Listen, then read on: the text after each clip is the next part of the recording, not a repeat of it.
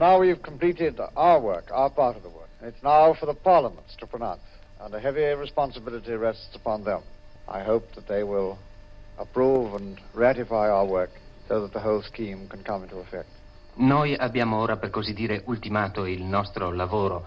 Spetta ora ai parlamenti dei vari paesi di pronunciarsi e di approvarli e ratificarli, eh, questi nostri accordi. Essi hanno una grande responsabilità e spero che essi, con la loro approvazione, daranno il via affinché l'intero schema possa passare sul piano pratico. I think he's right. Uh, if by that he meant that uh, things looked so black seven weeks ago after the French rejected the EDC, Mhm. uh, and now I think we have an arrangement by which Western Europe can work together.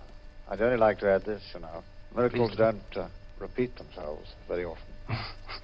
Eh, Dalles ha sicuramente ragione eh, se egli ha voluto dire eh, che solo sette settimane fa, eh, dopo il ripudio francese della CED, l'orizzonte era così oscuro e che ora finalmente si è giunti a degli accordi in base ai quali l'Europa può lavorare unita.